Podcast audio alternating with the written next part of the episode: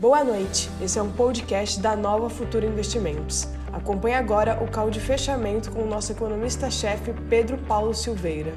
Boa noite a todos, esse é o call de fechamento do dia 11 de março de 2021. O mercado foi, de novo, bastante generoso para quem gosta de volatilidade, ele oscilou bastante dentro do índice Hoje as altas não, não foram comparáveis às de ontem, foram altas de papéis diferentes, isso é o que importa. Boa tarde, dona Fernanda. Já é boa noite, né? Lá atrás está tempo bonito, um sol bem bacana, mas é ó, boa noite, Fortaleza. Olha que maravilha, Fortaleza. Rapaz, que beleza. Claudinho Araújo, boa noite. Meu caro, boa noite. Boa noite. Bom descanso. Até amanhã. Amanhã estamos aqui de novo. Com certeza. Tá certo? Tchau, tchau. Tchau. Então, ó, o pessoal está entrando. É isso, né? Vamos começar o código de fechamento. Hoje foi o dia. Trabalhamos bastante. Carteira, a tese de investimento da carteira hoje não, foi bom. O dia não foi bom para a carteira hoje. Quer dizer, ela, rendeu bem, mas não foi do jeito que eu queria. Nós buscamos o alfa. Então, para o alfa dela hoje não foi bom. Então vamos, vamos tocar o nosso barco, vamos ver como é que foi o exterior, depois a gente vem para o Brasil, como a gente faz todo dia, e depois abrimos para discutir, discutir alguns assuntos, né? Então vamos, vamos ver. Dow Jones subiu 0 0,58, S&P 500 subiu 1% e Nasdaq subiu 2,52. Ah, o VIX caiu para 21,88 e vai chegando perto do 20, ele, ele se acalma, ele para. Né? Ah, o título de 10 anos dos Estados Unidos fechou a 1,52, subiu um pouquinho em relação ao que ele estava de manhã, mas bem pouquinho, nada, nada muito preocupante. O petróleo subiu, subiu bem, fechou a 66,13. A, o Brent a, subiu 4,53, fechou a 69,76, encostando nos 70 de novo. A, a, de 10 anos, vamos pegar o VIX, vamos pegar dentro do, do, do, do, do, do S&P 500, quem subiu? Quem não subiu? Vamos pegar aqui. Calma, estou chegando lá. Mapa de mercado do intraday. Vamos lá ver. Não é esse não. Gráfico de pizza e tabela, tá ali. Aqui, ó. Hoje todo mundo subiu lá fora. Ó, todo mundo subiu lá fora. Ó, global 1,34, mais perto.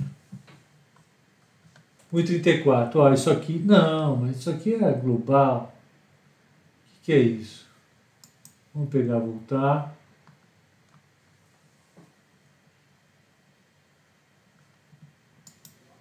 Ah, SP, S&P 500, tá certo? Mapa do mercado, IMAP. Aqui, agora sim. O S&P 500 subiu 1,04. Quem caiu? Pouquinho. Produtos básicos de consumo, alimentos, bebidas, é, produto de uso doméstico, é isso. Aqui, algumas coisas industriais, bens de capital, serviços de telecomunicações, bem pouco, e serviço financeiro, bancos. O resto, todo mundo subiu. Todo mundo. Né? Sendo que o Nasdaq subiu bem. Quer ver? Vamos olhar aqui esse gráfico do S&P 500, é, GPC. Minutinho. Ficou ruim pessoal aqui, tá aqui. Estamos na cara e também não tá boa. Ó, topo histórico. Vamos pegar mês mensal. Pegar trimestral para piorar ainda mais. Trimestral, aguenta? Ó, topo histórico. Topo histórico do, do S&P 500. Vamos pegar Dow Jones, é Indo. Indo. Mesma coisa. GPC, topo histórico. Todo mundo lá em topo histórico. Tá aqui, ó, topão. E Nasdaq é a mesma coisa.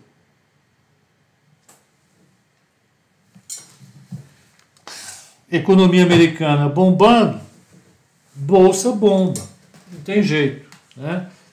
A, a, a, a expectativa em torno da taxa de juros deu uma acomodada lá fora, o mercado reagiu bem.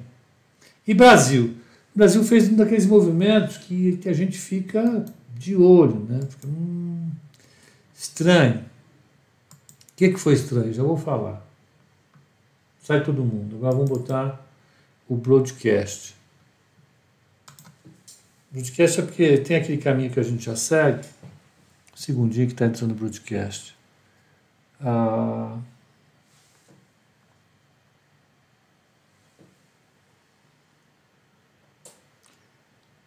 Vim aqui só para pedir tela no YouTube. Ô oh, rapaz, ei, YouTube perdeu tal. Muito obrigado, Alan. Muito obrigado. Eu pisei na bola de novo. Esqueci da tela, do pessoal da tela. Eles não ganharam tela hoje. Agora já foi também. Eles que. Uma pena, amanhã eles usam. Tá aí. Compartilhe a tela, tá? Esse, ó. Faltou a tela. Estou mais preocupado com o pessoal do Instagram. O pessoal do YouTube está muito se achando. Então o pessoal do YouTube ficou meio largado hoje. Esqueci mesmo. O Alan vai fazer uma reclamação no site da Nova Futuro. Não, sem reclamar. O Sardinha está feliz hoje. Adivinha o que ele vai fazer? Beber. Ele está triste, ele, tá, ele vai beber. Ele está indiferente, ele vai beber. Então vamos lá, o pessoal já entrou. São Paulo, como é que foi o Ibovespa? O Ibovespa foi da seguinte maneira. Vamos lá. O Ibovespa subiu em 96 a, a 114,983. Você ri, né? Ela dá risada. Aí, Fernanda rindo. Ah, 114,986. E o dólar, de novo, deram uma batida nele daquelas federais. 5, 542 e 15, que é o 2,41. Né? Ah, o que, que a gente acha? Mais uma vez, o mercado está enamorado do Brasil novamente. Vamos ver, vamos ver até onde vai esse namoro. Todo mundo usando máscara, todo mundo falando em, em vacinação. Sensacional, né? Vamos, vamos continuar aqui. É, vamos lá, vamos ver para onde vai.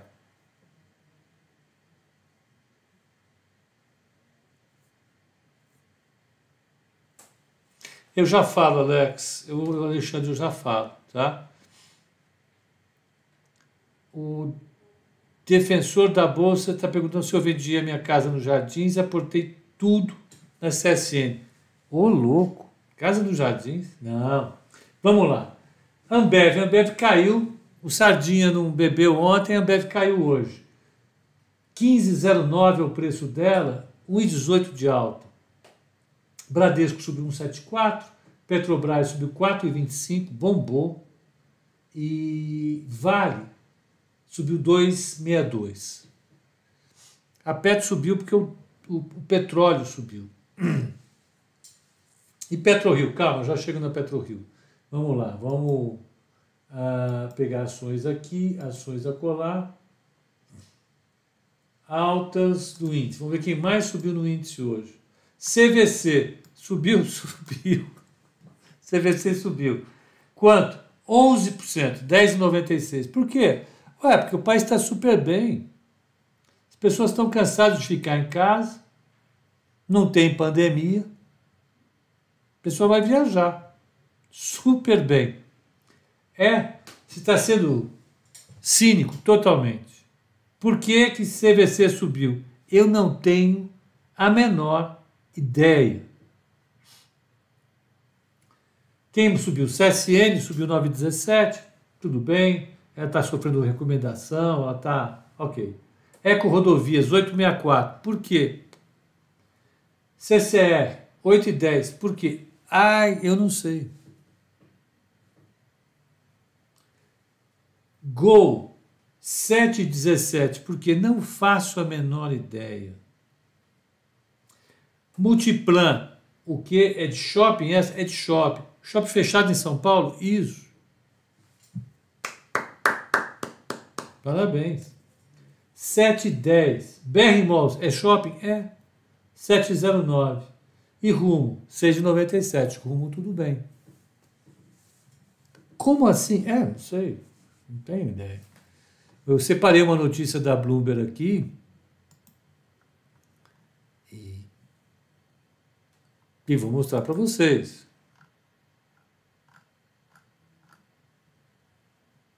Calma, eu vou. Eu vou mostrar a notícia. Eu até separei. Vamos lá. acesso rápido, downloads, mercado agora, está aqui. Então essa notícia saiu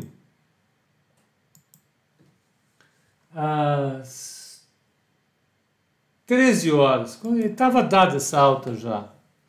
Foi na Bloomberg, escrita por Vinícius Andrade. Manchete. É, é, as ações brasileiras cíclicas domésticas, ou seja, que estão ligadas ao ciclo doméstico do Brasil, subiram por conta de rating, eu não acompanhei rating de nenhuma delas, apostas em melhora das vacinas. Melhora das vacinas é aonde? Eu não tenho a menor ideia. Shopping centers, a, empresas aéreas e operadoras é, é, é, de estradas, de rodovias, é, levaram os, lideraram os ganhos no índice Bovespa em São Paulo na quinta-feira. Depois que esse grupo é, performou mal, é, com, com, todas as, como todas as empresas linkadas à economia local, receberam, à medida em que as empresas que performaram mal e que são ligadas ao, à, à economia local, é, local receberam um impulso com a perspectiva de melhora na campanha de vacinação do Brasil. Qual Brasil? Nós estamos falando de qual Brasil? Afinal, é isso. Não sei.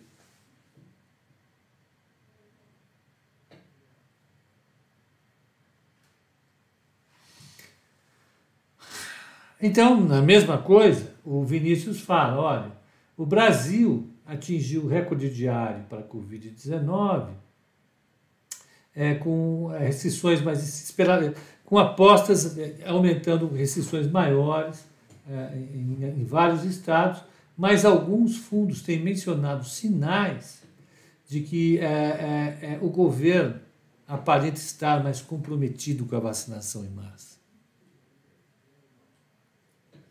a, a pandemia, o cenário da pandemia, espera-se que ele piora para o Brasil, mas as empresas cíclicas têm se mostrado atrativas em termos de, é, é, da medida delas e com as campanhas de vacinação podendo se, se, é, é, é se incrementarem. Esse cara do fundo disse. Né? Disse Leonardo Moraes, head, chefe de ações do Asa Investimentos. E por aí foi. Então, a explicação é que empresas ligadas ao ciclo interno estão muito baratas, porque o Brasil tem performado mal, e talvez seja a hora de comprar. Ok, essa é a explicação então.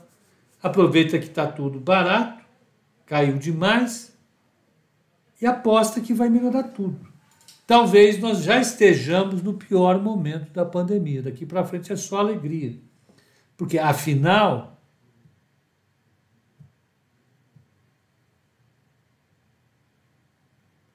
Afinal, como diz Felipe, já vacinamos 5% da população. Agora todo mundo pode ir ao shopping, viajar de avião e tudo mais. Esses recordes de mortes não estão com nada. Exato. Mas e aí? aí é isso, né? não tem explicação. Né? Não há explicação. Mas é assim. O mercado é assim. Deve ter alguém aí achando que daqui a um mês ou dois o mercado já melhorou, a economia já melhorou, vamos embora. Quando vai ser o fundo de ações da Nova Futura? Nós estamos esperando ele para abril. Vamos ver se abril já sai. Tá? Ah, então vamos lá. Maiores baixas do Ibovespa.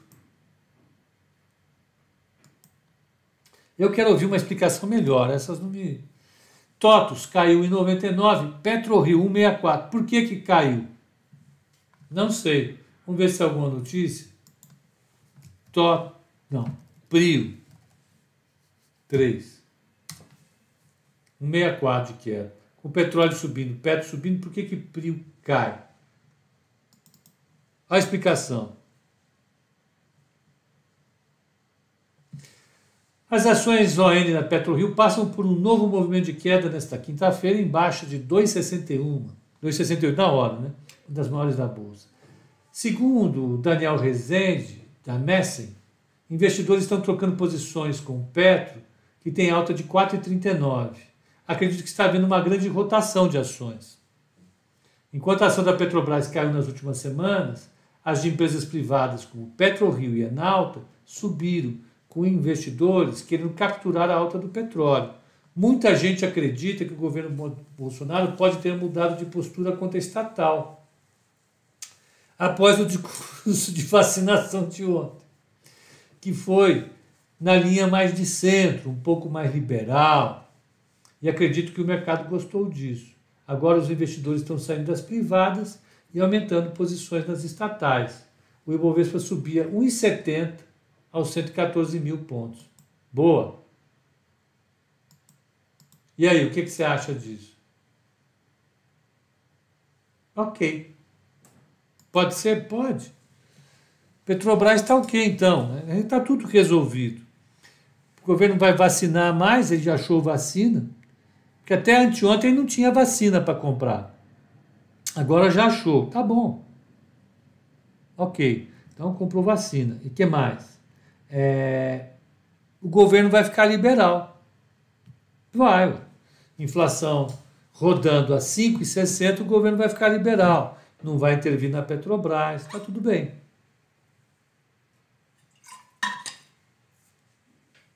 Ó, eu não vejo as bobagens que eu estou fazendo, mas ó, me sujei todo aqui. Então, a história, a história está assim, né? Mercado dando uma virada na mão. É horrível isso? Não, eu acho que não, eu acho que é normal. Falando sério, falando de brincadeira, é que eu, é, assim, eu acho que é divertido no curto prazo você tentar achar algumas explicações. A percepção do mercado não mudou tão fortemente de sexta-feira para cá. O que está acontecendo apenas é, são movimentos de realização dentro do mesmo processo. Então, tudo bem. Vamos pegar. Prio caiu 164, JBS, que é 1,38, Cabim, que é 1,20, Rádio Brasil, que é 1,19, Ambev, que é 1,18, BIF, 1,02 e Suzano, 0,94. É gente que tem é, é, é dólar no meio, é gente que subiu demais porque o mercado estava um pouco uriçado com risco e deu uma realizada agora. Pronto, é isso. Né? Eu acho que o cenário não mudou. O cenário é o mesmo. Tá? Uh... Pepa, faz os pós e contas do 9 tri dos Estados Unidos a nível global. Inflação e ações. Tá, eu falo. Eu falo. Tá bom. Né? A carteira como é que foi? Carteira? carteira hoje subiu 1,52, o Ibovespa subiu 1,96, o alfa foi 0,38, negativo. No mês ela está com 5,64, o Ibovespa está com 4,50, o alfa está positivo em 1,5, 1,15. No ano, a carteira está caindo 3,64, o Ibovespa 3,39, o alfa está negativo hoje em 0,25. Quem performou bem hoje na carteira foi B3, subiu 2,51. É, BTG subiu 13,19. COSAN, CSN, subiu 9,17. A Vale, que subiu 2,62. O resto perdeu o alvo. Destaque negativo: PetroRio, Clabin, JBS e COSAN. Essas foram é, é, as ações que devolveram o alvo. Mas eu acho que é assim: o dólar deu uma mega invertida, ele vinha subindo forte, é, é, agora ele inverteu a mão, está caindo, que é uma beleza, não para de cair, dois, três dias de queda, vamos pegar aqui. Ó, ele caiu de 5,89 para 5,52. É uma queda forte. O dólar é uma queda muito forte. Vamos pegar o semanal. Ó. Deixa eu mostrar para vocês.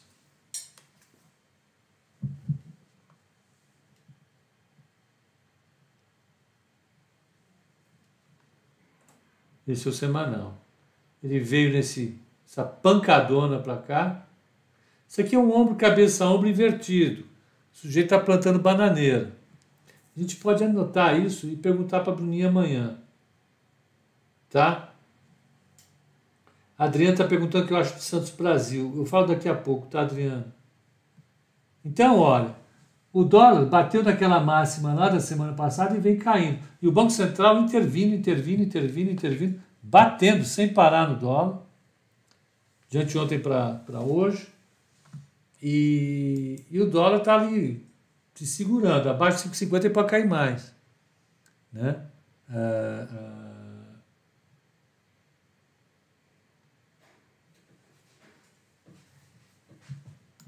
deixa eu ver uma coisa aqui.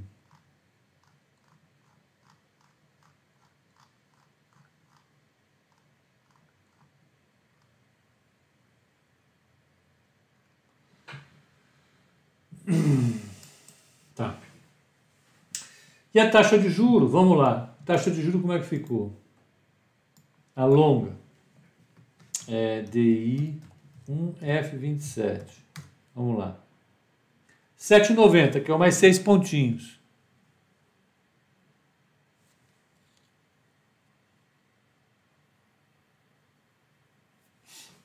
Tá? É o mais pontinhos. Ah, vamos pegar uh, uh, o risco país, portanto, caiu. Qual é o cenário para hoje? Eu acho que o mercado está dando uma desestressada. Né? Eu acho não, o mercado está dando uma desestressada, apostando né, que, que a gente pode atingir o máximo muito rápido e depois melhorar gradativamente. O que, que você acha disso? Eu sei, eu, eu quero ver o comportamento da economia no meio dessa pandemia. São Paulo hoje é, estabeleceu um endurecimento nas condições do, do da, da, da, das restrições, é, escolas, cultos, ah, horário de comércio, tudo isso vai ser arrochado e a gente acaba tendo uma, uma, uma perspectiva para o mês de março mais séria, mais séria. É? Então, você pode agravar as condições da economia, no meio, vai, pode não, você irá agravar as condições da economia ah, ah, nesse período. Então, o mercado está apostando, hoje deu uma melhorada, mas vamos ver. Pepa, você acha que é interessante uma carteira de ações de fundos imobiliários e outras de ações de growth. É, Bom, vamos lá, eu vou. Eu acho vamos, vamos ver se a gente termina. Comentário geral de mercado. Então, o mercado foi isso hoje. A percepção de risco do mercado melhorou, as coisas estão, estão andando razoavelmente na cabeça do mercado. Ontem, é, é, ontem o presidente é, usou máscara, defendeu vacina. O Flávio pediu para todo mundo lembrar que o Bolsonaro é a favor da vacina. Então o mercado deu aquele sentimento, falou, agora vai. Se o governo brasileiro começar a correr atrás, o negócio vai. Vamos ver, né? É, é, é, eu imagino, sinceramente, que é um, é, um, é um movimento que ainda precisa de confirmação. Né? Vocês sabem, minha cabeça em relação à Covid, ela não é otimista, ela é ao contrário pessimista. Eu acho que a gente pode até conseguir segurar essa, essa, esse topo que a, que, a, que a pandemia bateu agora. O problema, o problema é que não vai resolver. Né? A gente vai continuar com as coisas muito ruins. E, e a vacina é simples, a gente não tem vacina. Não tem. Uh, apesar do governo ter mostrado disposição para vacinar, o problema agora é que a gente não tem vacina. E se a gente não tem vacina, pô, uh, a gente vai fazer o quê? Né? Então é esse o problema de Brasil hoje. Né? O mercado andou, lá fora o mercado andou, o Biden assinou o pacote, o pacote é bem agressivo, é um pacote fantástico, fantástico. Ele vai impulsionar a economia americana e o mundo vai reagir a isso. Né? Uh, é claro que num ambiente como esse as coisas uh, uh, tendem a ficar um pouco melhores. Aqui, né, a expectativa de votação em segundo turno foi confirmada. Né, é, não teve alteração no texto base que saiu do Senado. E isso ah, ah, deixa as coisas um pouco mais tranquilas para o mercado. Mas, na minha opinião, sinceramente, isso é um traque perto do que a gente é, é, tem. O Luiz está falando, nós somos capazes de atingir 3 mil mortes diárias ainda esse mês. É isso, eu estou com esse cenário na cabeça. Estou de olho nele, né? E gente muito boa está falando isso. Né? Inclusive o próprio Ministério da Saúde falou. Então, a gente não pode desprezar essa possibilidade, né? Então, a, a, o mercado pode estar colocando a, a o carro na frente dos bois. Então,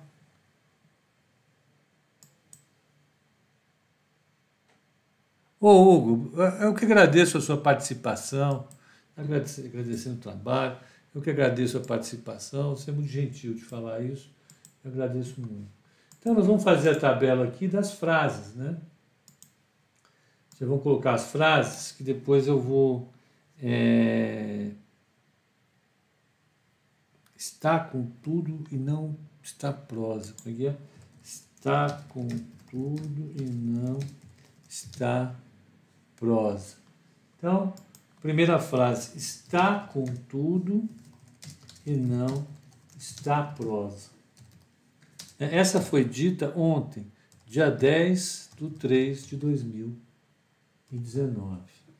2021. Que 19, rapaz? Volta lá. Que é 11. 11 do 3.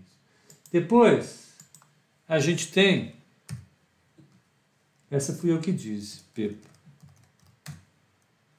Uh, descascar o abacaxi. Abacaxi. 10 do 3 de 2021. Não sei quem foi, só anotar. E é, é isso. Então, vamos deixar aqui que isso é importante. Vamos pegar algumas perguntas. Arthur Lira diz que a reforma tributária já deve ser apresentada na próxima semana. É, vamos ver. Arthur Lira está todo animado. É, vamos ver. Pepa, você sabe o total de repasse do governo do Brasil para seu estado só em 2020? 105, 135 bi. Sérgio, qual é o significado dessa afirmação?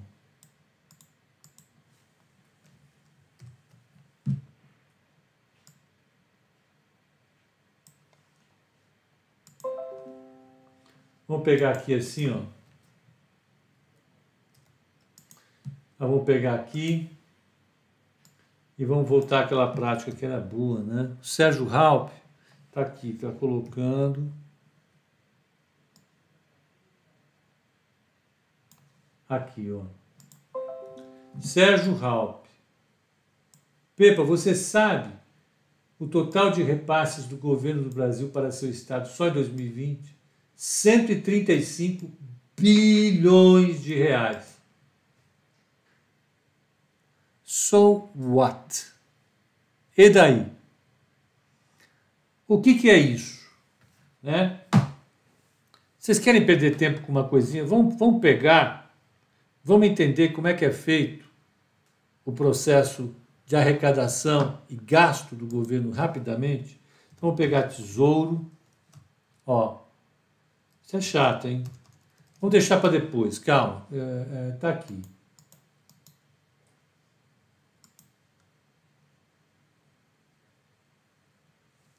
Não, tá bom. Vou deixar ali.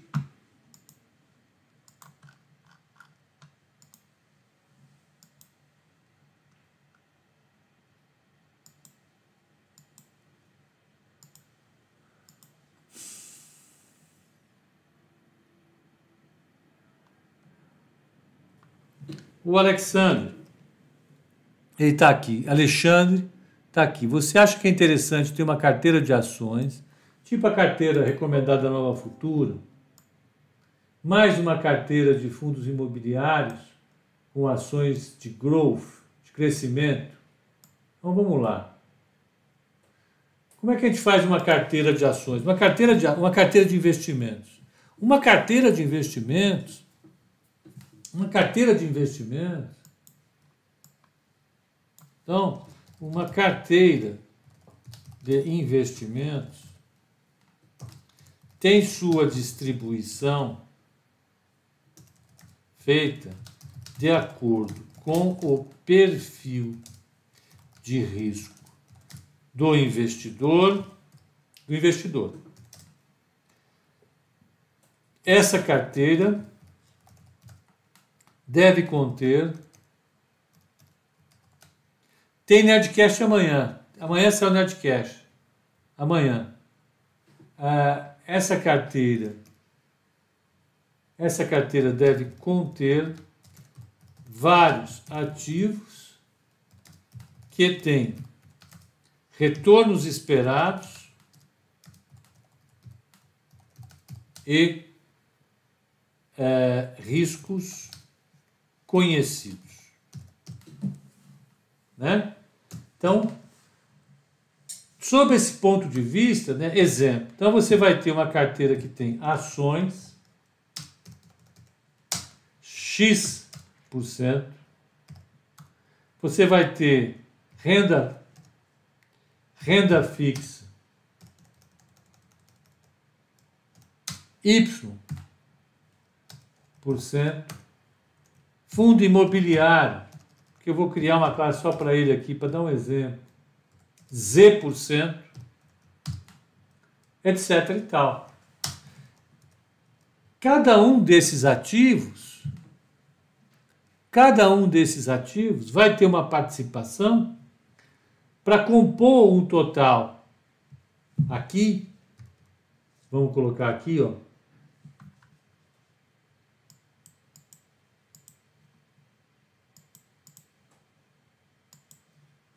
para ter um total total total, total, vai ser 100%, né? que vai ter um retorno esperado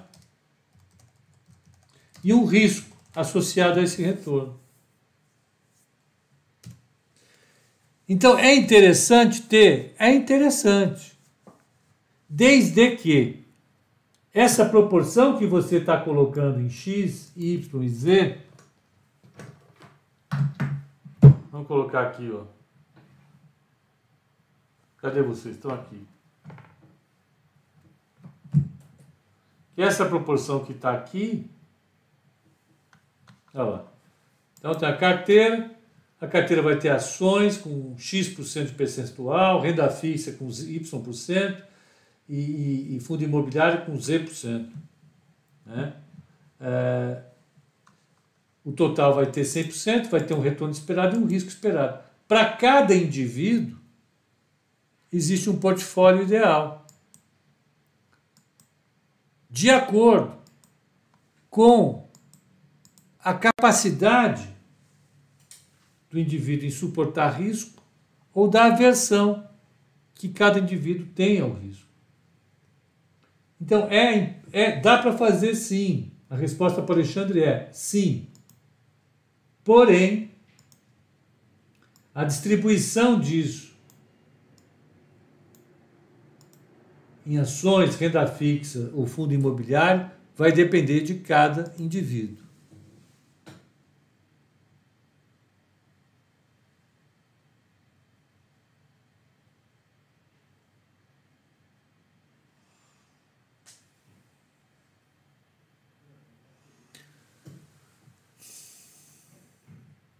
Pepa, qual a taxa inicial considerada carteira recomendada? Abertura ou fechamento? A gente faz sempre fechamento, meu caro, para tudo. Ah...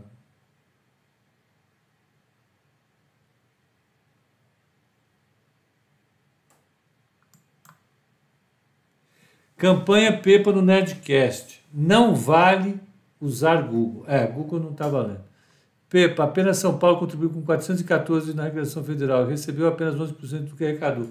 É, não, eu, depois eu vou fazer isso daí. É que vamos pegar um pouco mais de micro hoje. Eu tenho conversado muito sobre macro. Ah, Josué, vamos lá, Josué. Vamos pegar a turma aqui, ó. Boa. Aqui. Josué. Josué, meu caro vais virar o cara. Ctrl S, Josué. Ctrl V. Josué, o que, que o Josué quer? Pepa, retração do PIB versus dívida pública. A taxa de juros aumenta para conter a inflação e o prêmio de risco também, certo? Acredito que teremos algum superávit em menos de 5 anos. Josué. Ah, não. A expectativa para um superávit agora fica mais longe. Mais longe. Vamos pegar aqui. Vamos, vamos fazer essa resposta aqui. Então, vamos lá. Ctrl V. Está aqui. Então vamos lá, né? Começar a responder isso aqui. Primeira coisa, né? É, o déficit, o déficit, o déficit público, né? É. O que é o déficit público? Né? Então, o déficit público, vamos chamar de P, que vai virar dívida, é igual é, G de gasto menos arrecadação, tributo. Tá certo? Tá claro isso? Espero que esteja. Do que depende o gasto? O gasto é fixo, ele não muda. E o tributo? O tributo depende do PIB, da taxa de crescimento. Ora, o que acontece? Se o PIB cai, e as despesas. Não. O déficit déficit aumenta. Por quê? Porque a arrecadação cai, né? Então vamos colocar entre parênteses. A arrecadação cai. Acho que é isso, tá bom. Vai funcionar. Então, já separando, o déficit público ele, ele vai cair, ele vai subir se o PIB cair. E as despesas não caírem na mesma proporção. Deve acontecer isso esse ano. Esse ano o déficit deve melhorar. Porque ano passado foi 888 bi de, de reais. Esse ano o déficit continuará, mas será menor do que o ano passado. Em 2021, o déficit será menor. Vamos pegar as expectativas de mercado. Focus, BCB.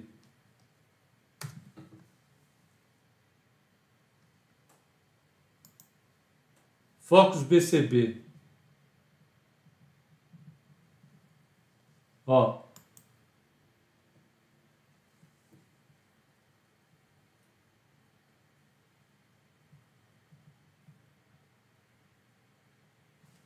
Ó, aqui. Resultado primário. O que, que é? É esse que a gente tem, menos 2,80 para esse ano menos 2,80. Então vamos anotar aqui, ó. Vamos lá. 2021.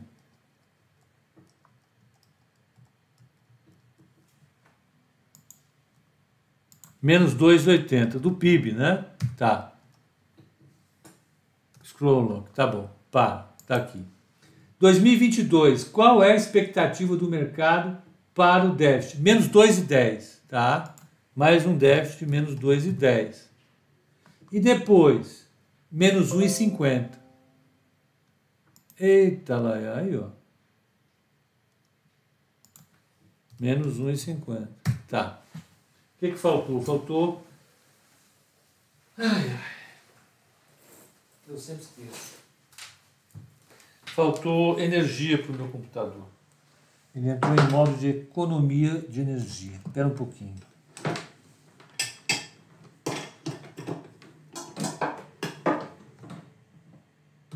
Monta, desmonta, monta, desmonta. Pronto, já está fora da economia de energia. Está aqui.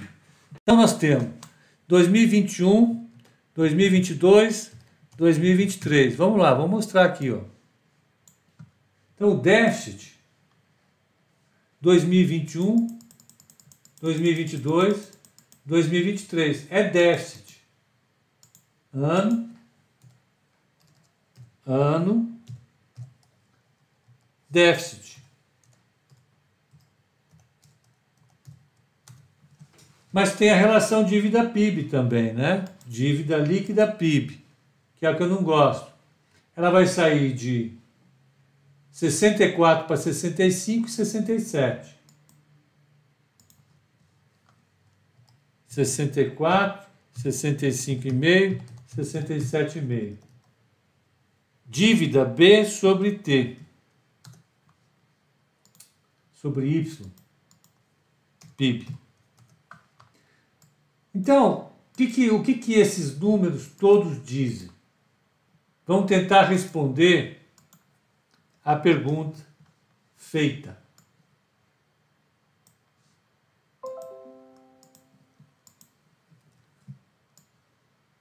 Josué, seguinte, Pepa,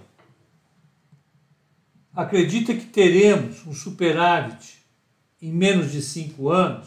Olha, em 2023, a gente vai estar com um déficit ainda de 1,5, com a dívida subindo.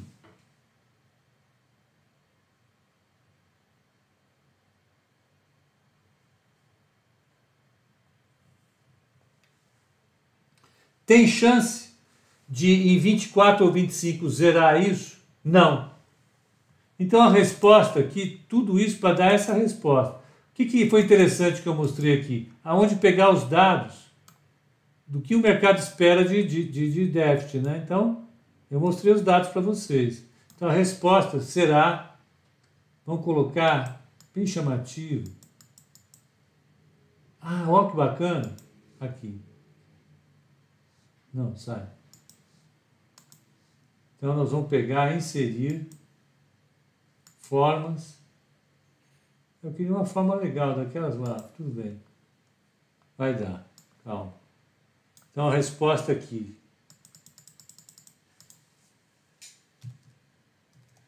Não. Põe no meio, deixar bem bonitinho.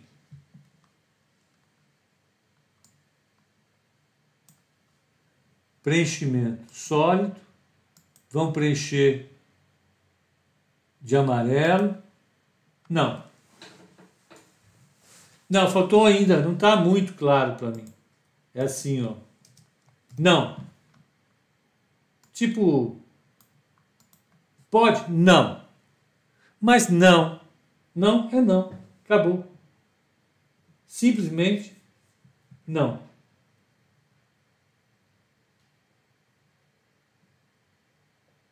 Respondeu mais uma pergunta. Eu considero essa pergunta respondida. Se alguém não entendeu, por favor, ligue para o Tesouro Nacional, que para mim tá bom.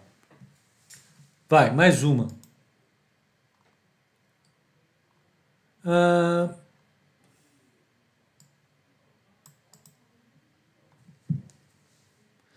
o Vitor Hugo fala o seguinte, ó, a divisão dos meus investimentos está assim, 25 em renda fixa, 40 em ações, 25 em fundo de investimentos imobiliários, 10% em caixa. Daí trabalho com essas percentagens quando vou fazer novos aportes. Estou no caminho certo? Está perfeito.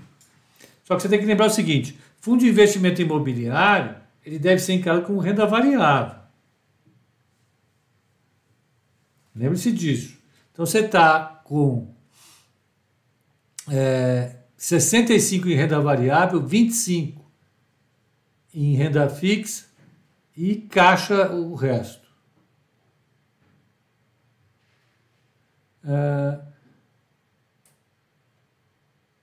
Pepa, você utiliza uma função do tipo Cobb Douglas, ah, agora eu gostei. Para análise da produtividade no setor quando vai montar a carteira? Não. Não. Não. Por quê? Porque não. Ah, ah, não, não utilizo. A gente usa, vai mais para o macro, de verdade.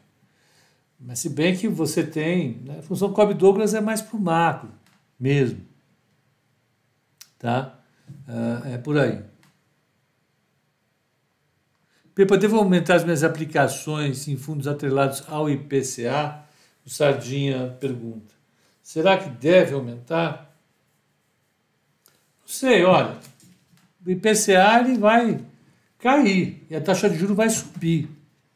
Eu não sei, acho que talvez esperar essa, esse pré subir, colocar um pouco em pré. Tá? Uh... O que vocês estão falando da Ambima? Arthur, Rafael Alves. De acordo com o seu perfil, o banco corretor sugere X É isso mesmo.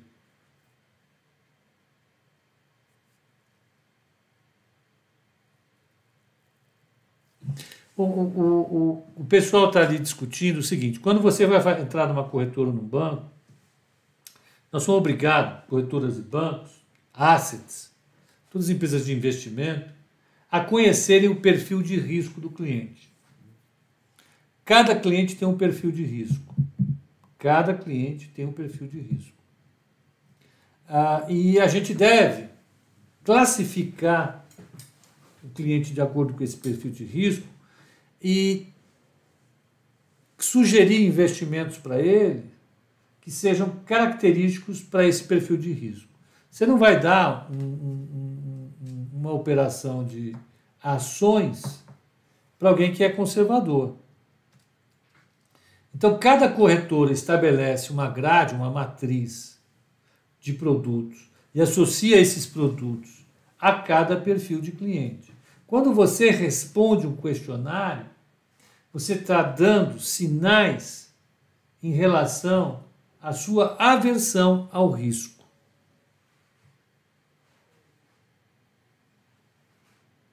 Então, é uma coisa assim. Eu sei que para alguns isso é muito chato, mas eu gosto. Vai fazer o quê? Então aqui o Bruno Tebaldi está fazendo isso aqui na corretora hoje. Ele está modelando o nosso suitability para os clientes que vão fazer a carteira administrada.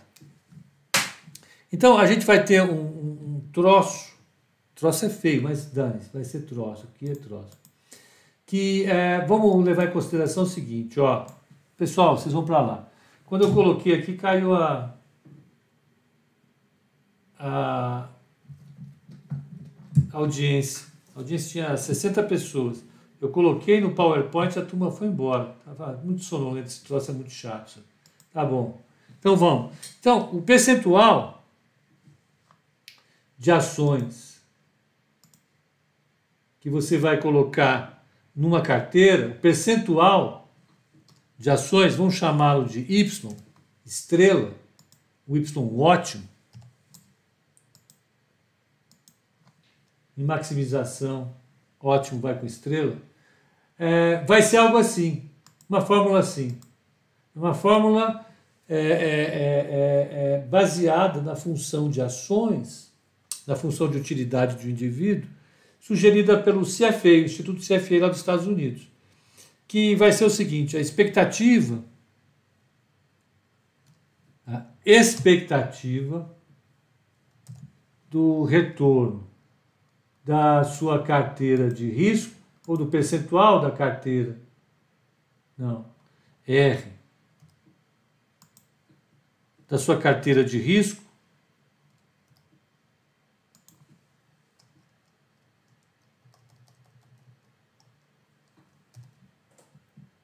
Menos a expectativa de retorno do ativo livre de risco esse a gente chama de excesso de retorno. Ah, isso é chato. Não, calma, eu vou explicar tudo isso.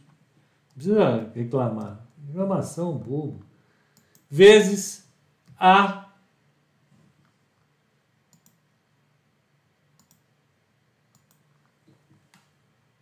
letra grega agora. É, tem que ter letra grega. Se não tiver letra grega, dane-se. É isso. Limite logarítmico, cadê a letra grega? Aqui, ó. Hum, sigma. Onde está o sigma? Sigma ao quadrado. Ah, é muito chato isso, eu vou. Tá bom, vai, vai ver série, vai lá. Então você não vai saber como é que a gente faz isso. Depois não reclama. Ó.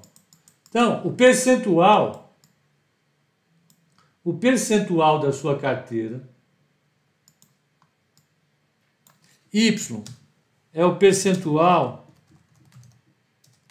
percentual de ativos de risco. É, R, subscrito, ah, mas aí demora, né? É. RCF, RCR é o re... é, não, tchau. É, é o retorno esperado, é o retorno da carteira de risco. RF, RF, cadê o R? RF é o retorno da carteira livre de risco. Aqui quem vai colocar aqui? Vai, LFT, dane-se. CDI. A é o coeficiente de aversão ao risco e sigma ao quadrado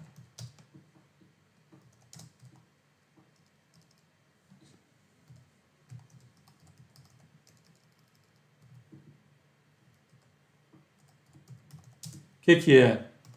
é a volatilidade.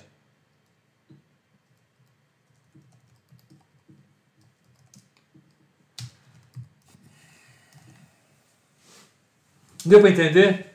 O que, que a gente faz? Quando você vai lá numa. A gente vai alocar a, na sua carteira, tem algumas informações que são necessárias.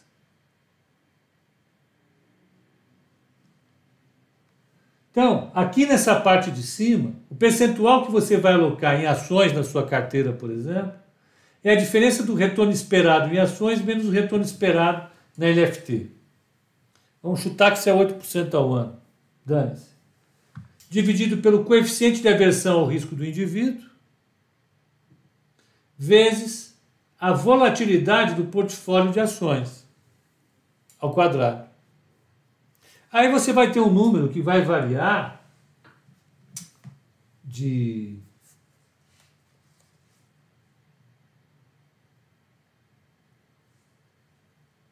zero a 100%, dependendo do que for. Paulo Costa pergunta o que é o E. Esse é a expectativa. Quando eu coloco o E aqui, o E é o retorno esperado. Tá? Então, quando você está sendo alocado, a alocação está sendo feita de acordo com isso. Isso aqui a gente tem, que é o histórico de uma carteira de ações, o histórico da carteira recomendada, por exemplo. Esse aqui é, é o histórico de retorno do, do, do, do Ibovespa, do Ibovespa não, da LFT. A volatilidade da carteira a gente tem, a gente não tem A. Como é que a gente estima esse A aqui? Esse A é modelado de acordo com o, o, o questionário que você responde de suitability. Quando você vai lá na corretora ou no banco, você responde um questionário de suitability. Deixa eu ver se eu acho aqui. Está aqui. Na Nova Futura, você responde esse questionário aqui. Ó. Aí você responde um questionário. Olha, com relação à sua experiência anterior em investimentos, classifique seu conhecimento em alto, médio, baixo ou nenhum. Ações ou fundo de ações? Alto, e assim por diante. Tem lá quantas perguntas são? 14 perguntas. 14 perguntas. Essas perguntas, elas são indicativas do seu nível de aversão ao risco ou do seu amor ao risco.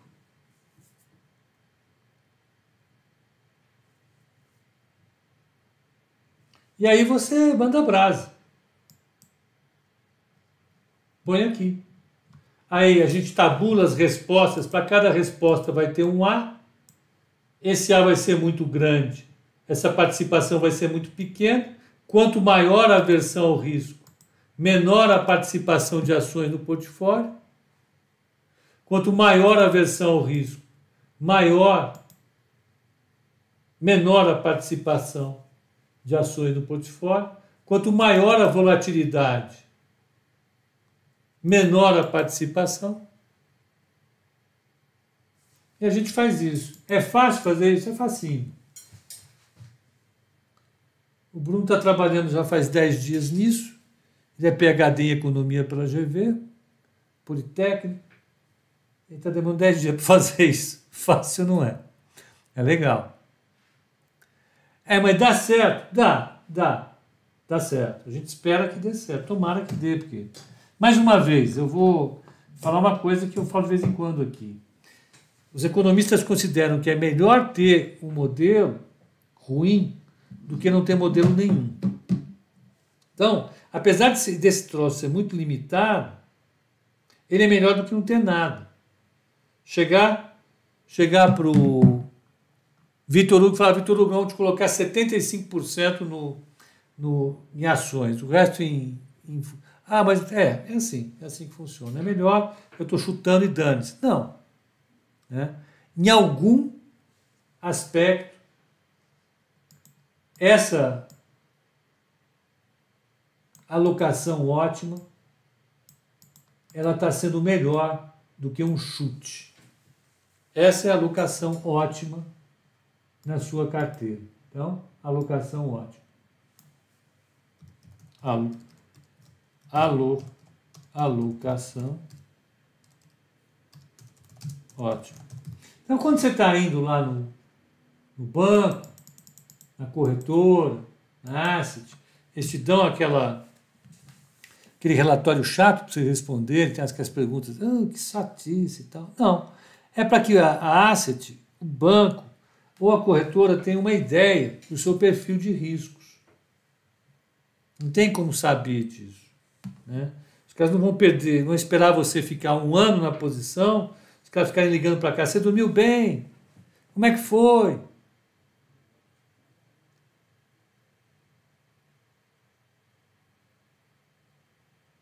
E aí vai. Né? É isso. Pepa, a carteira, a carteira da fórmula carteira recomendada ou alguma otimização pela fronteira de Markowitz? É a carteira, pode ser a carteira recomendada. É isso. A carteira recomendada mais um, um, um, um, fundo de investimento em renda fixa, um fundo multimercado mais conservador. Esse pode ser, essa pode ser a carteira que está na fronteira de Markowitz. A gente vai considerar que é. Né?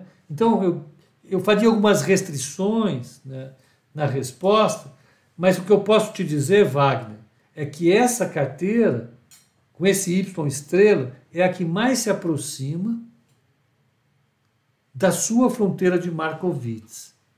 Se o A for muito bem aferido, coeficiente de aversão risco for muito bem aferido, é o melhor, é o que mais se aproxima à ideia que está uh, uh, uh, implícita na fronteira de Markowitz, no conceito de fronteira de Markowitz. Essa é a ideia.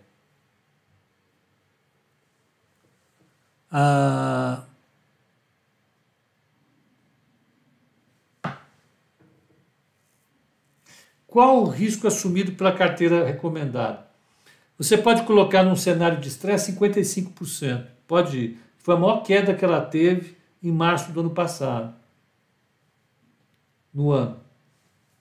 Então, uh, pode anotar aí, é esse. Né? Então, se você colocar o, o, o seu dinheiro na carteira recomendada, a maior queda que ela pode ter, com maior probabilidade, é a que teve em março do ano passado. Vai dar 55%. Eu acho que é isso. Ou não. Vamos calcular. Isso aqui é a carteira recomendada, são os retornos da carteira recomendada.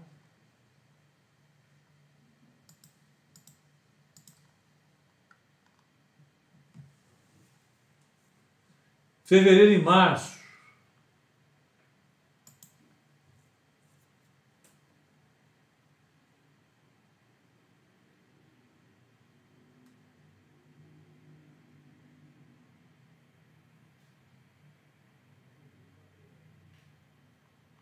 É, a carteira fechou fe... março com 26%, mas se você tivesse aplicado em dezembro, começo de dezembro, você ia, ter, você ia experimentar uma queda desagradável. Ia chegar em 55% aí.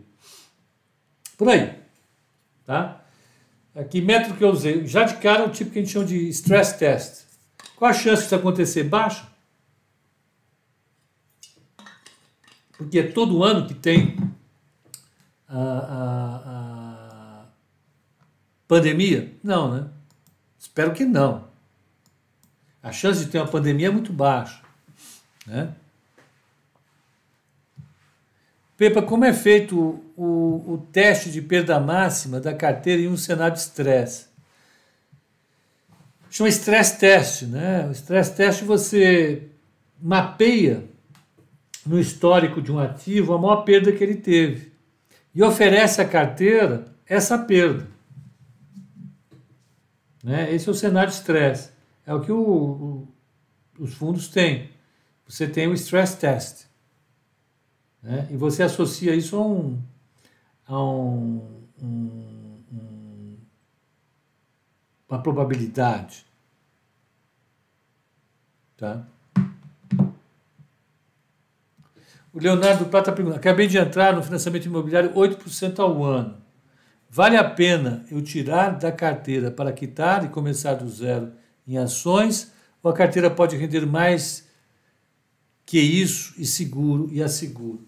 É uma questão. Com certeza, em 30 anos, a sua carteira vai render mais do que 8% ao ano. Mas tem ano que ela vai render mais, tem ano que ela vai vender, render menos. Quem afirma isso? A teoria. É, a, a, a, teoria. A teoria é, é, que foi as pesquisas que foram desenvolvidas em finanças mostram que o retorno em ações ele é razoável, ele fica um pouco acima de 8% ao ano nos Estados Unidos, para um período de 150 anos. É por aí. Tá? Por aí. Nayara, a Naira, Naira, você trabalha com risco? Hã? Trabalha com risco? Né? É... Pepa cheio de Gary Gary. Bruno. Ah, não, isso é, a gente vai ter que. Gary Gary. É, quando foi que inventaram Gary Gary? Gary Gary. Significado. Não, não é antigo, né?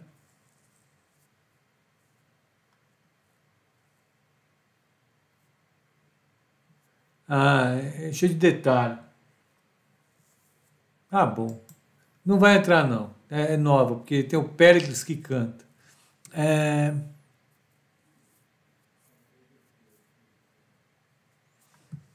Luiz Henrique Holt está perguntando como analisar se o governo foi bom economicamente? Através do PIB, dívida externa, qual é indicador?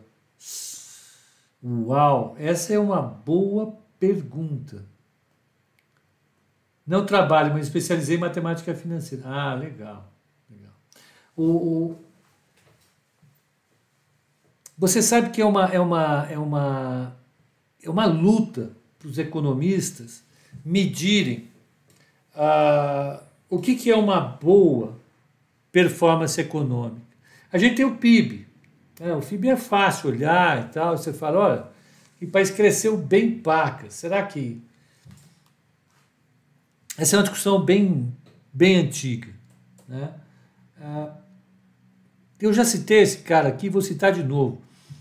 O Angus Deaton é, é um economista que ganhou o prêmio Nobel, professor de Princeton. Ele, ele discute bastante a questão do nível de felicidade é, que as populações têm nos seus países. Então você poderia pegar as métricas, os indicadores de felicidade e dizer que a felicidade está associada com uma boa performance econômica. Então, se a felicidade aumentar de um ano para outro, significa que durante esse período a gestão de política econômica foi boa. Mas não é tão simples assim, é, meu caro. Não é tão simples assim, Luiz Henrique.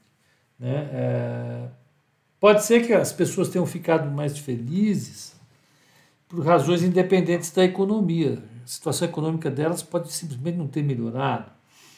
Mas, ou pode ser que a situação tenha melhorado, mas não foi por culpa do governo. Então não é uma discussão, já te adoro, não é uma, uma, uma, uma, uma discussão tão simples assim. É... Pepa, ah, sim, o Alexandre. Poderia explicar, por favor, o porquê a Petrobras não pode precificar o combustível, uma vez que ela extrai e vende tudo no Brasil? Por que precisa seguir o mercado internacional? É a fala do Lula ontem. É a fala do Lula ontem, é a fala do, do Bolsonaro, é a fala do Ciro. Né? É,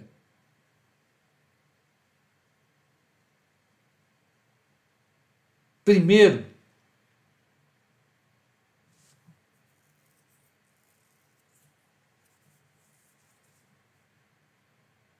É, eu estou pensando nessa discussão, às vezes, quantas vezes já discuti, e, e, e, tem uma expressão que é, já é, não, é, não é velha, essa é, é nova, relativamente nova. Preguiça de falar sobre isso. A preguiça porque isso já devia estar entranhado nas, nas, na nossa cultura. Uh, já devia estar entranhado. O petróleo, ele é o que nós chamamos de tradables, bens tradables. Bens tradables são os bens que podem ser comercializados no Brasil, na Europa, na China ou em qualquer lugar do mundo. Eles podem ser transportados e vendidos lá fora. Simplesmente isso. São bem tradable. Os bens tradables têm o seu valor definido ah, internacionalmente, nas trocas internacionais. Quem são bens tradables? Quais são os bens tradables? Milho, soja. Você pode sacar o milho e a soja vender para a China. Suponha que não existam restrições à exportação de soja, ou seja, nós não estamos vivendo um período como o período da ditadura militar, onde se controlava o que podia ser exportado, importado ou não. Então, suponha que o preço da soja suba, porque a China está importando muita soja para fazer muita ração para porcos e galinhas lá na China. Então, a China está comprando toda a soja do mundo. Aí um produtor quer vender a soja em São Paulo para um comprador de soja, que vai esmagar essa soja e fazer óleo para vender no pão de açúcar. Aí ele fala: olha, o preço internacional da soja soybean uh,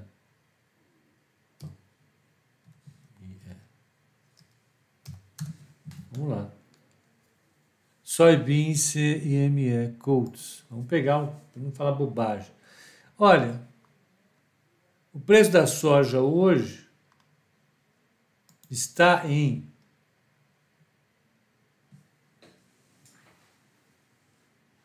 mil quatrocentos e treze a tonelada. Lá em Chicago. Eu posso vender lá. O cara fala: não, nós não estamos em Chicago, você me desculpe. Eu só pago 800 dólares. Eu não quero simplesmente pagar o que você vai conseguir em Chicago. O cara sabe o que ela vai falar para o cara do Pão de Açúcar? Falou: meu, então você vai pagar 800 dólares para quem você quiser. Para mim, não. Eu vou vender em Chicago. E dane-se. Aí ele pega a soja, ao invés de vender em São Paulo, ele enfia num graneleiro em Santos e manda para Chicago. Dane-se. Pronto, vende lá. E aqui? Aqui não vai ter óleo de soja. Ah, mas que bom. É, é assim que funciona. Simplesmente assim. Ah, mas tem uma coisa. Sim. E se o governo proibir o cara de vender soja? Aí o cara não vai conseguir. Aí de fato você vai ter uma situação na qual o cara vai ter que plantar soja aqui no Brasil, vendendo só no Brasil. Já aconteceu isso? Já. Na Argentina. A Cristina Kirchner, ela proibiu os fazendeiros argentinos de vender carne para o exterior quando o preço do boi subiu, para querer controlar a inflação. Bacana, bacana. Super bacana. Aliás, super bacana mesmo. Quem mais restringe o preço do petróleo? Ora, Venezuela. na Venezuela, justamente porque eles sempre pensaram assim, eles trabalham exatamente dessa maneira. Lá, o petróleo é super controlado. Quem mais pensou assim? Dilma Rousseff. Dilma Rousseff, ela congelou o preço do combustível. É mesmo? É. Congelou. E aí o que aconteceu? Vocês não lembram, não? Vocês não estão lembrados? O que aconteceu é que isso produziu uma desorganização imensa. Imensa. Nas contas da Petrobras. Ela teve um mega prejuízo. Um mega prejuízo. Ah, você, você se apropriar de uma empresa com essa alegoria fantástica de que o petróleo é nosso e tentar a partir daí definir o preço dos combustíveis te gera distorções. Então, falando das elétricas também. Eu cresci na época da ditadura militar, que se gabava de ter sido um excelente governo. Ao final da ditadura militar, porque a ditadura militar fazia isso, as empresas estatais estavam todas quebradas. Porque apesar de serem nossas, apesar de quererem o bem para os seus cidadãos, quererem uma inflação mais baixa, quando você congela preços no ambiente inflacionário, as contas da empresa arrebentam. Simplesmente arrebentam. É assim que funciona.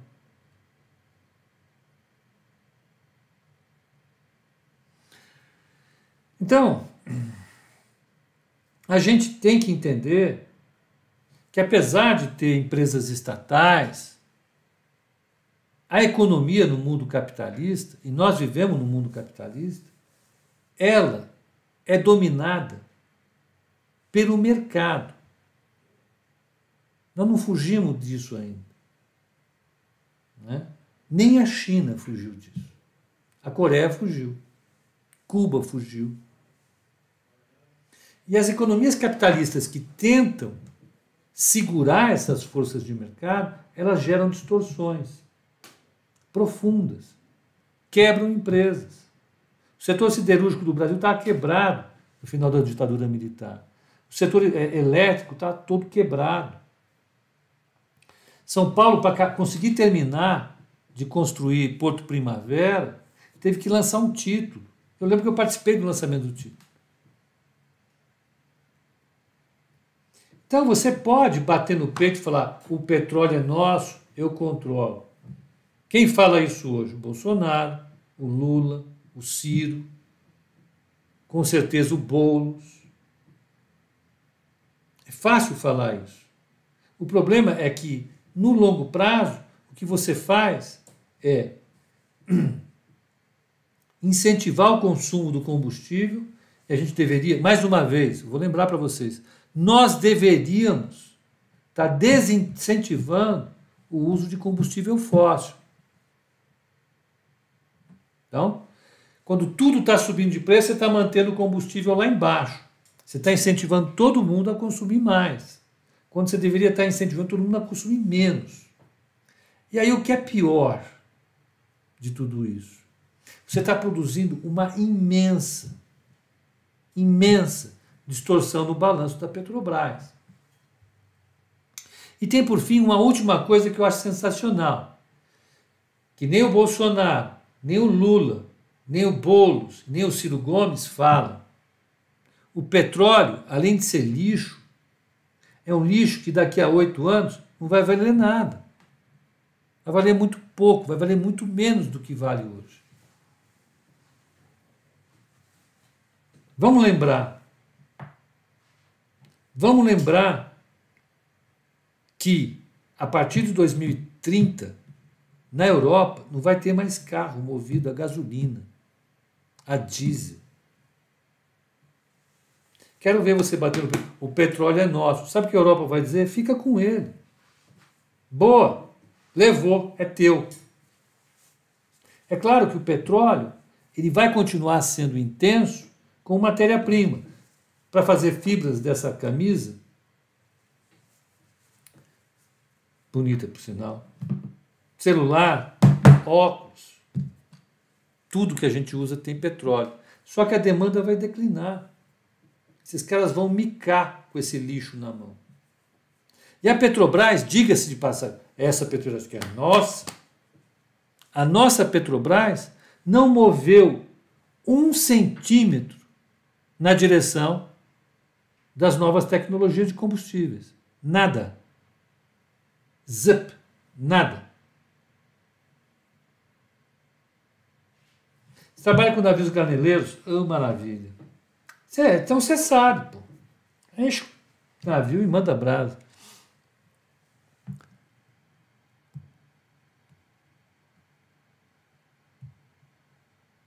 Macacos me mordam, essa é boa mesmo, aí não dá. Macacos me mordam, vai ter que levar para cá, ó.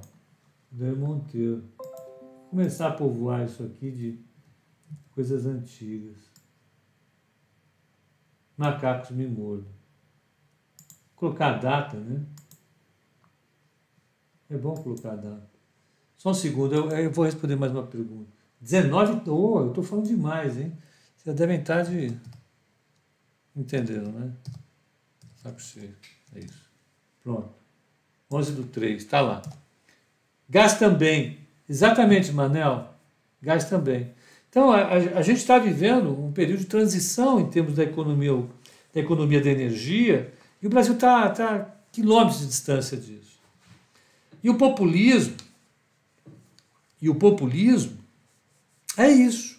É transformar uma questão super complexa, mega complexa, numa coisa simples como essa. Ué, por que, que a gente não controla o preço do combustível se o petróleo é nosso? Se nós produzimos tudo? Pois é. Nisso, eu acho que eu não consigo compartilhar em nada. Se vocês discutissem comigo, perguntassem, será que não foi boa a tentativa de manter conteúdo nacional na Petrobras, eu diria assim, eu acho que foi boa.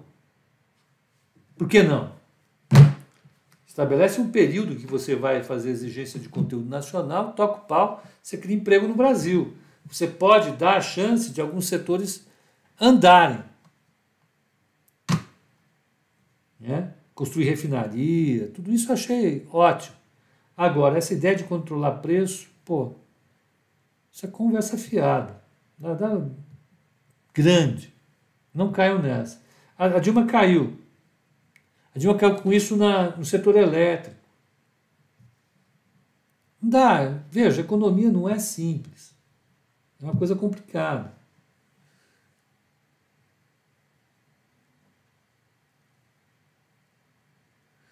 Pepa, alta demanda no querosene de aviação faria com que o preço baixasse e as aéreas iriam bombar a partir de 2030? Não sei. Não sei, sinceramente não sei.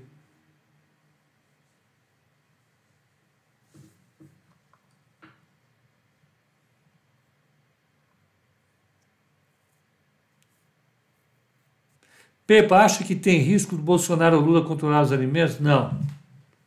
Não. É mais fácil eles ficarem com essas pataquadas aí que eles estão fazendo com a Petrobras, é, energia elétrica. São groselhas infinitas, mas não, não rola. Né? Ah, Pepa etanol pode começar a entrar em alta daqui para frente. Com certeza está em alta e continuará.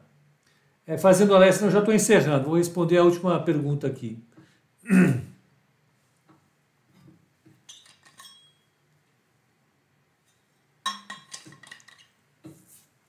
Então é isso, o Edson Teixeira está lá. Quando nos falamos que o, que o petróleo é nosso, os noruegueses vão rir de nós. E perguntaram o que fizeram com ele enquanto podiam. É, a Noruega está lá, ela controla o preço. Não. Pelo contrário, a Noruega ela criou um fundo soberano que é alimentado com as receitas do petróleo. Eles estão interessados em reduzir as receitas? Não. Não. O Estado precisa aumentar a arrecadação. É, mas o povo vai ficar mais pobre com, a, a, com o gasto do petróleo. Pô, compensa de outra maneira. Se é para. Se é para. Vamos pegar caso, os casos mais extremos. Né? Tem as pessoas que não vão ter dinheiro para comprar gás de cozinha. Dá Vale Gás. Nós já demos isso no Brasil. O Bolsa Família surgiu do Vale, do vale Gás, que foi dado no governo Fernando Henrique Cardoso.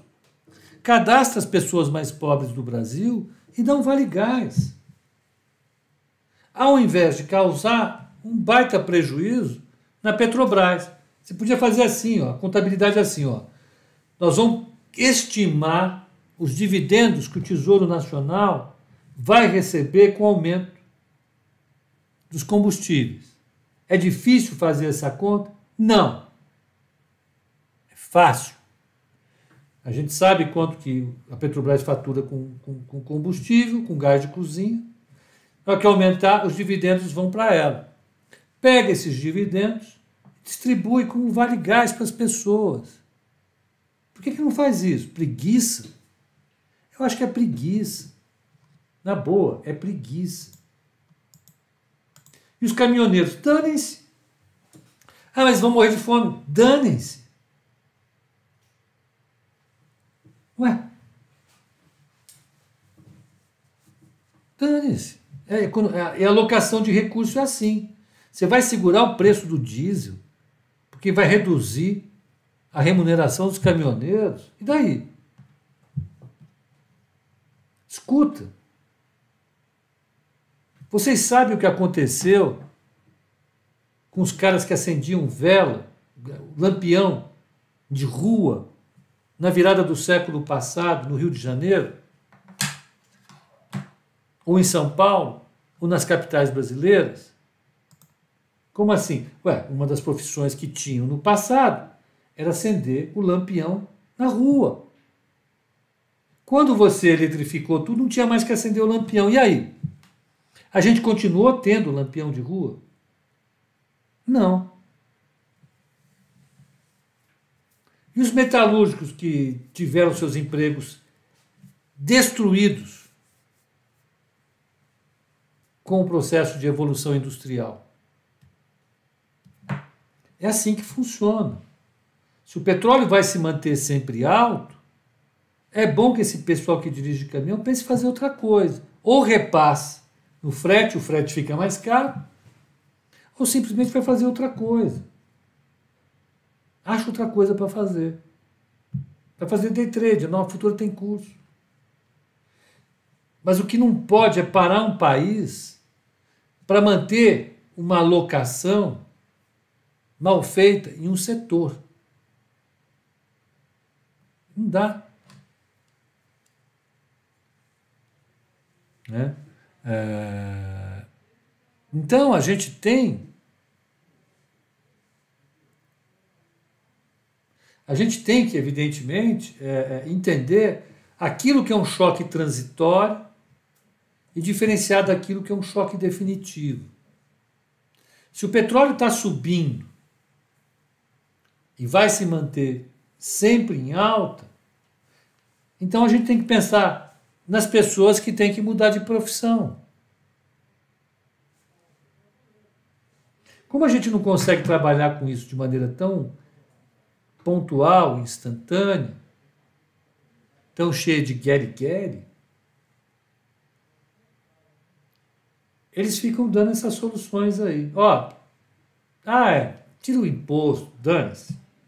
Fala para os caras que está tudo bem, são, são, são minha tropa, estou feliz.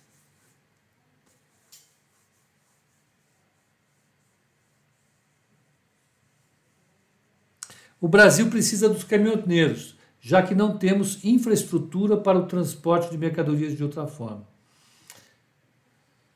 Se precisa, que pague.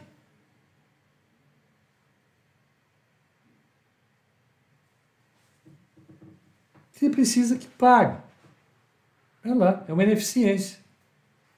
É, veja, o salário do caminhoneiro é, é talvez esteja errado.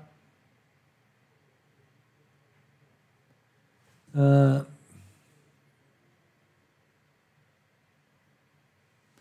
ah, muitos de vocês, milhões de brasileiros hoje, vivem as forças de mercado.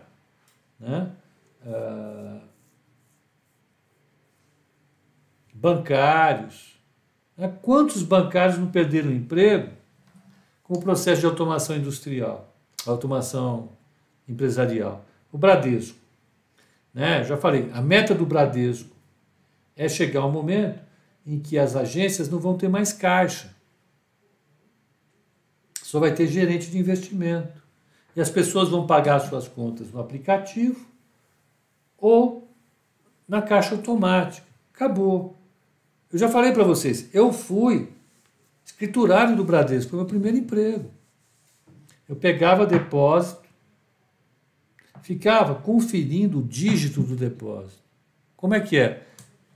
Conta 19.832. Eu olhava lá no livro, 19.832, dígito 6, bate. Fazia isso. Olha o trabalho. Trabalho improdutivo. A minha sessão tinha 10 pessoas, somava, classificava e somava documento. Somava os lotes dos documentos, conferia a soma, botava no malote, de duas em duas horas passava um carro lá, pegava um malote e levava para um subcentro, no qual as pessoas digitavam os documentos, que iam para o mainframe do Bradesco na Cidade de Deus. Isso tudo desapareceu. Um ano depois, o Bradesco instalou uma, uma rede de caixas, auto, caixas é, é, eletrônicos nas agências, com leitura ótica, isso em 1980 e 80, 81. Esse povo todo foi para o olho da rua. Alguém teve pena deles? Não. Eles tiveram que achar outro emprego. O mundo é assim. O cinturão de, de ferrugem dos Estados Unidos, que é aquela região nordeste, que teve a, a luta encarniçada do Biden com o Trump, o Trump venceu a eleição passada, o Biden venceu nessa. Aquela é uma das regiões mais sofridas dos Estados Unidos hoje e já foi uma das regiões mais prósperas do mundo. Lá que estavam as grandes empresas as grandes fábricas americanas, siderúrgicas, está todo mundo lá. São regiões de quilômetros e quilômetros de, de indústria, uma atrás da outra. Os americanos se fizeram ali no século XX. Né? O, o American Way of Life, a democracia americana, está toda baseada lá.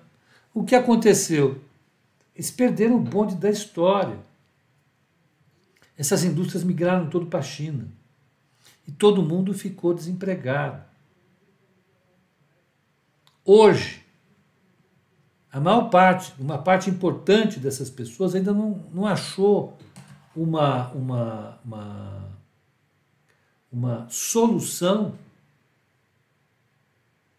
para o sofrimento dessas pessoas. É onde mais tem as mortes por desespero, que o Angus Deaton tanto fala, esse autor que eu citei agora há pouco. São pessoas que morrem por consequências da dependência do álcool, desses remédios opioides que causam dependência, a depressão. Não tem mais recolocação. Como é que o Trump, o que, que o Trump prometeu para essas pessoas? Uma briga com a China. Ele ia representar todo mundo, ia brigar com a China. Esse é o capitalismo. Esse é o mundo que nós estamos. Nós vamos precisar refletir sobre isso em algum momento. Já tem gente refletindo sobre isso. Mais uma vez, eu sugiro que vocês leiam os livros do Angus Deaton. Ele é um cara sensacional, tem, tem coisas na internet, mas é, é, é, esse é um exemplo extremo que eu estou falando de, dessas alocações. Então, evidentemente que nós nos afligimos com alguns eventos. Nós precisamos saber Será que as consequências disso vão ser de curto prazo? Ou será que essas consequências vão ser de longo prazo? Para a gente tentar achar uma solução. Agora, uma coisa a gente já sabe: populismo não resolve. É fácil resolver? Não. O Assir conhece, o Assir, está bom? Conhece parte do Iron Belt, essa região do, do aço, transladando um helicóptero. É paupérrimo para um país de primeiro mundo. Parecem cidades fantasmas. É isso. Tudo jogado às traças lá. Vamos beber que deprimiu a galera. Não. Não. O que eu estou dizendo, o que eu estou dizendo aqui, é que nós, os policymakers, os formuladores de política e a sociedade precisam entender qual parte dos problemas é estrutural e demanda uma resposta de longo prazo, qual parte é simplesmente conjuntural.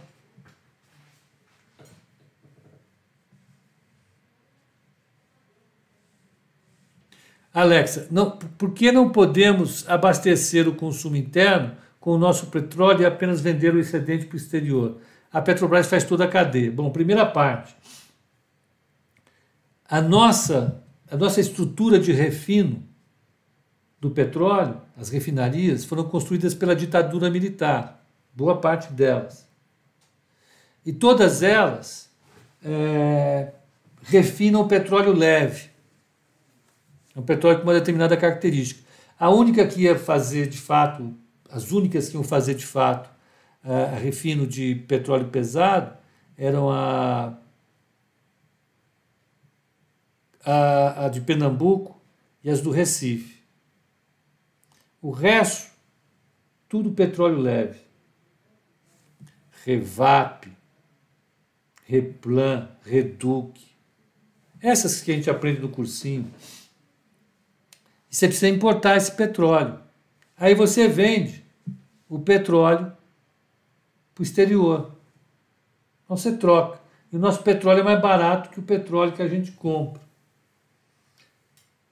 Começa aí, o, o, o, o Alexa. Começa aí. É, e nós estamos falando de um bem de consumo, como outro qualquer. Né? Não estamos falando de vacina. Né? Nós estamos falando é, em, em, em um bem ordinário, como outro qualquer. Ele tem que seguir a regra do mercado. Né? Então fala, falta investir nelas e não, nas, não vender as refinarias. Alexa, eu, eu vou te falar sinceramente o que eu penso. Né? E parte dos meus amigos detestam essa minha maneira de pensar. Eu, por mim, eu privatizava a Petrobras inteirinha. Não ficava um parafuso. É uma empresa como outra qualquer. O governo devia privatizar a Petrobras bem privatizada, como fez com a Vale, como fez com a Embraer, como fez com empresas do setor elétrico, e receber as licenças de concessão que ela recebe. O petróleo é nosso, recebe pelo petróleo. E dane-se. E dane-se. Privatizar sem concorrência? Não. Faz um leilão de privatização. Pega a parcela que, a Petro, que o governo brasileiro tem na Petrobras, soca, vende faz um leilão. E dane-se. Dane-se.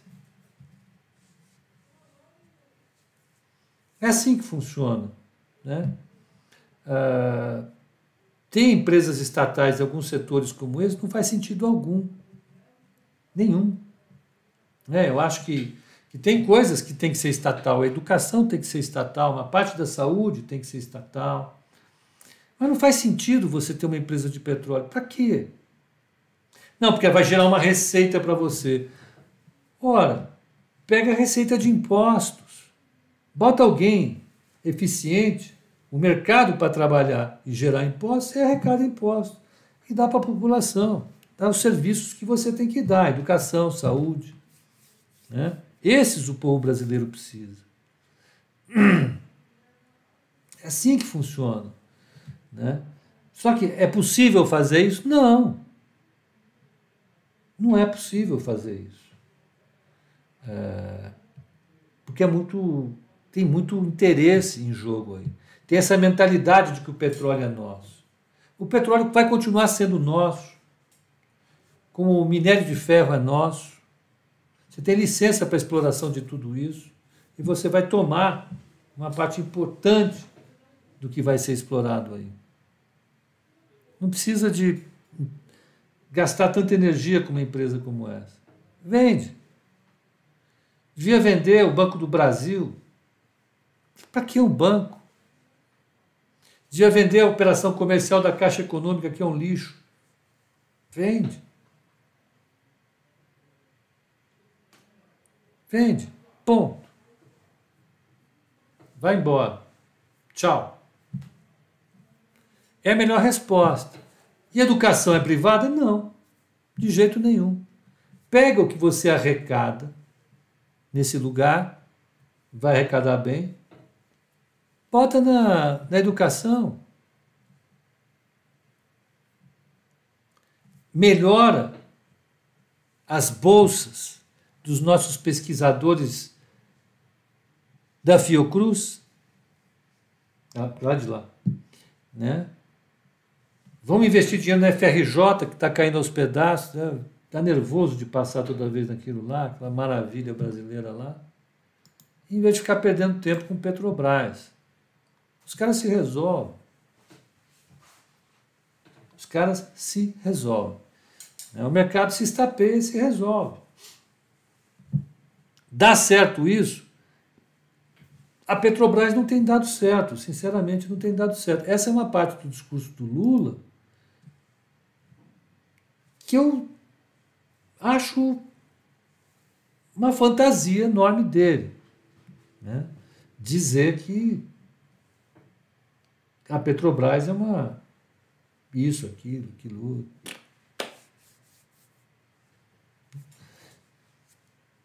Ok, né? eu não acho. Então, ah, ah, ah, até privatizar, é, penitenciário tem que privatizar também. Não, senhor penitenciária nem a pau. Nada ligado à justiça e à, e à segurança pode ser privatizado, em hipótese alguma. Há casos claros nos Estados Unidos que diz que a experiência foi ótima, a experiência foi péssima. Tem cidades nos Estados Unidos que aumentaram a taxa de prisão para fornecer mais presidiário para empresa de presídio. Que é isso? Conversa. Não, isso não.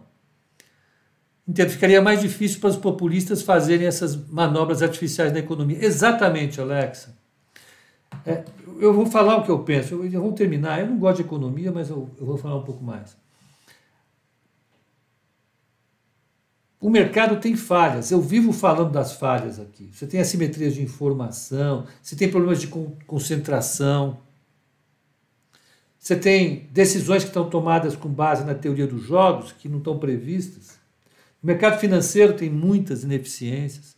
O mercado não resolve tudo. O mercado tem muitas falhas. Agora, ele tem ele tem enormes vantagens. Tem um meme que saiu hoje, eu vou mostrar esse meme. Eu vou mostrar esse meme. O brasileiro sabe fazer meme. Como não sabe? Vou mostrar essa meme aqui. Eu simplesmente achei maravilhosa essa meme.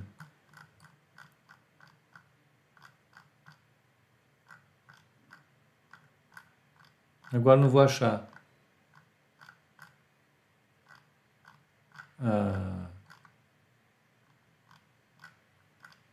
Espera aí.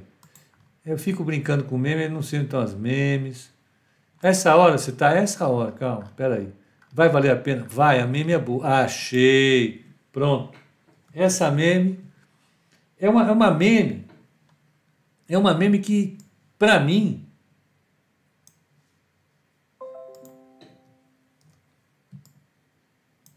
Olha isso aqui. Olha que meme maravilhosa. Tá aqui, ó. Com monopólio. Ah, monopólio quando ele não tinha nenhuma oposição. Aqui, ó. Olha isso aqui. Com concorrência. Aqui. É isso. Acho que o mercado é isso. O mercado é isso. O mercado é isso. Ele, a, a concorrência, a, a concorrência, ela é fundamental. A grande vantagem do mercado é a concorrência. A concorrência, ela traz benefícios para o consumidor. Isso é importante a gente ouvir. A concorrência está provada ela traz benefícios para o consumidor. Né? O grande problema dos mercados é que muitas vezes falta concorrência. A concorrência joga preço para baixo. O grande problema do mercado é que muitas vezes a concorrência cai. Cai. Você cria problemas de concorrência. Né? Se você olhar alguns livros de economia, algumas cadeiras da economia, o que você vê são estratégias empresariais para burlar a concorrência. É impressionante, é legal. Né? Na concorrência, você tem um nível maior de, é, é, é, de eficiência da economia. Só que ela traz problemas.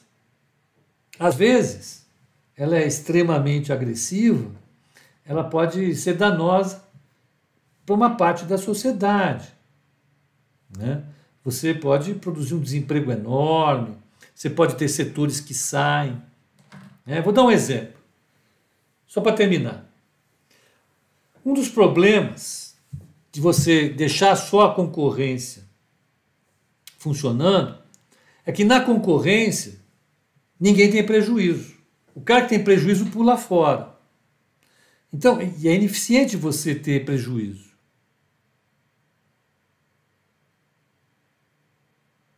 Tá? É ineficiente.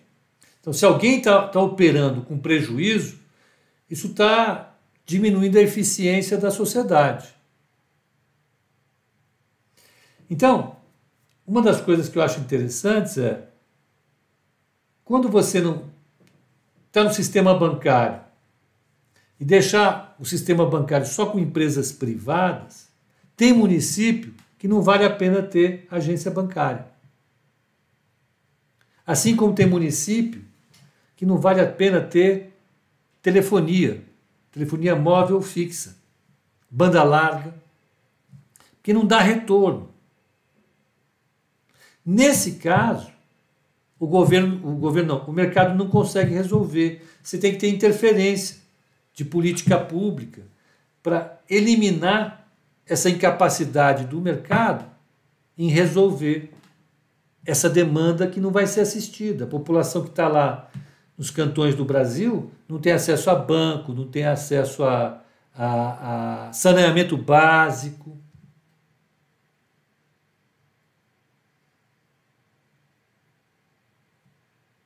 É simples.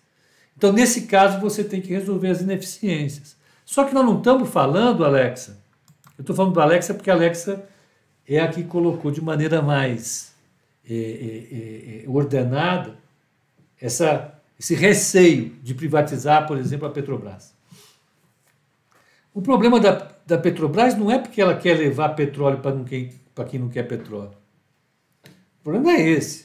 O problema da Petrobras é que todo mundo tem medo que na hora que o cara sentar o porrete para produzir petróleo, o que, que vai acontecer? O petróleo vai subir de preço? Não sei. Acho que não. Provavelmente não. O que aconteceu nos Estados Unidos, e foi uma das grandes revoluções que nós vimos, é no início do século, assim, na década de 30 do século passado, no início do século passado, aliás, antes da década de 30, as empresas americanas ficaram muito gigantes, muito grandes. E você passou a ter um problema de concentração muito sério. E eles criaram uma legislação contra a concentração de empresas. E passaram a exigir que essas empresas fossem segmentadas. Isso aconteceu com a maior petroleira americana, que era a petroleira do Rockefeller. Ela foi desconstruída, ela foi quebrada em várias partes. David Rockefeller era dono de tudo aquilo lá. Né? É, é, eles tiveram que. É, é, é opa!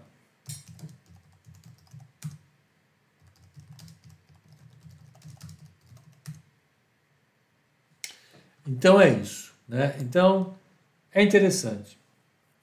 Mais ou menos o CAD cuida disso. Exatamente. O CAD ele, ele replica no Brasil a, a estrutura do departamento, uma estrutura do Departamento de Justiça que só cuida de concorrência. E é seríssimo. Tá? Bom, gente, então é, é basicamente isso. É...